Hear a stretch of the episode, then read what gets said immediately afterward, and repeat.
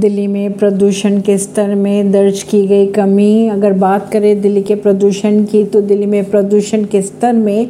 कमी देखी गई दिल्ली ने जनवरी से सितंबर 2023 की अवधि के लिए अपना सबसे अच्छा दैनिक औसत ए क्यू आई दर्ज किया जो पिछले छः सालों की तुलना में सबसे कम है नई दिल्ली से